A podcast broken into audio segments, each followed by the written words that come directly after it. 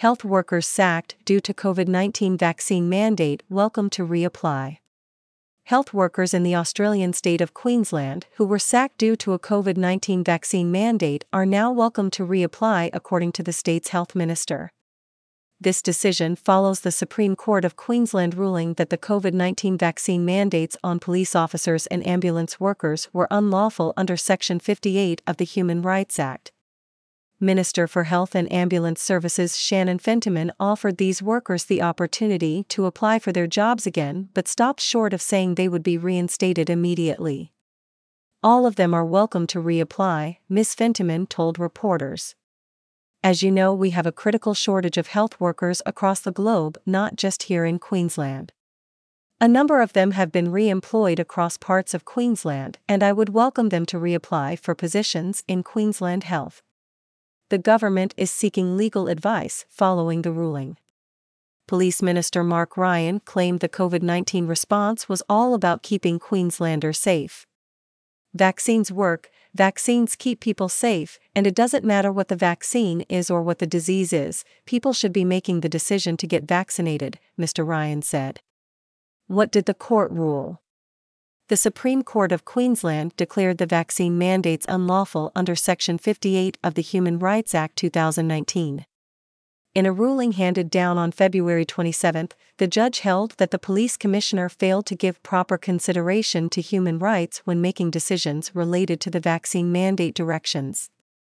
I do not accept that the Commissioner had either identified the human rights that might be affected by the decision or considered whether the decision would be compatible with human rights, the ruling said.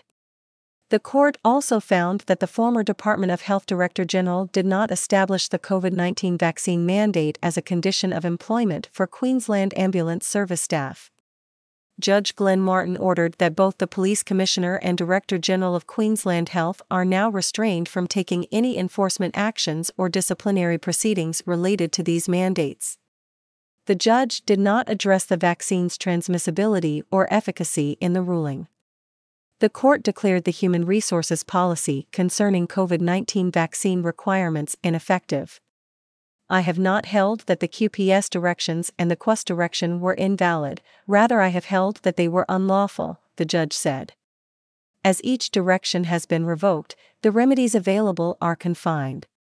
Reaction to the ruling Former Deputy Chief Medical Officer Nick Coatsworth, speaking on The Today Show, admitted he played a role in a health system that pushed vaccine mandates. Speaking on the impact on frontline workers, he said the ruling could mean that some of them get their jobs back, and it may open the way for civil proceedings and damages against the governments regarding human rights violations. I can't do this segment without acknowledging my own role in a system that promoted vaccine mandates. But I think what this ruling does is calls into question the basis on which those mandates were put in, he said and it does so because the Queensland Police Commissioner by law has to examine the impact on human rights, and it was clear through this case and the evidence which I read yesterday that she did no such thing. She didn't give any regard to the human rights implications of these vaccine mandates, and so they were declared unlawful under Section 58 of the Queensland Human Rights Act. Dr. Coatsworth noted the ruling opens up questions about all decisions made by senior health officials, senior police, and ambulance officials during the COVID 19 pandemic. Did we have regard to Australians' human rights when we made those decisions, and to what extent did we balance those decisions against human rights? And I think going forward, that's probably the most important thing with these decisions, and I think there's going to be more of them, he said billionaire Clive Palmer described the ruling as a great victory for all Australians, especially those who were illegally coerced into taking the vaccine. We can celebrate because this is the first precedent in the Western world where a trial has gone the full distance and the court has found a trampling of human rights, Mr. Palmer said. Further, One Nation Senator described the ruling as an important victory in the fight for freedom and human rights in Australia. The Queensland Police Service and Queensland Health were wrong to force mandates on their organizations. I said from the start these mandates were wrong. I said from the start they contravened Section 51, Part 23A of the Constitution, which prohibits civil conscription through the provision of medical services, Ms. Hanson said. I said from the start the mandates should be unlawful. I introduced legislation in this parliament that would have made certain they were unlawful. With a couple of notable exceptions, the government refused to support my bill. You didn't care that people were being coerced into vaccination at risk of their jobs.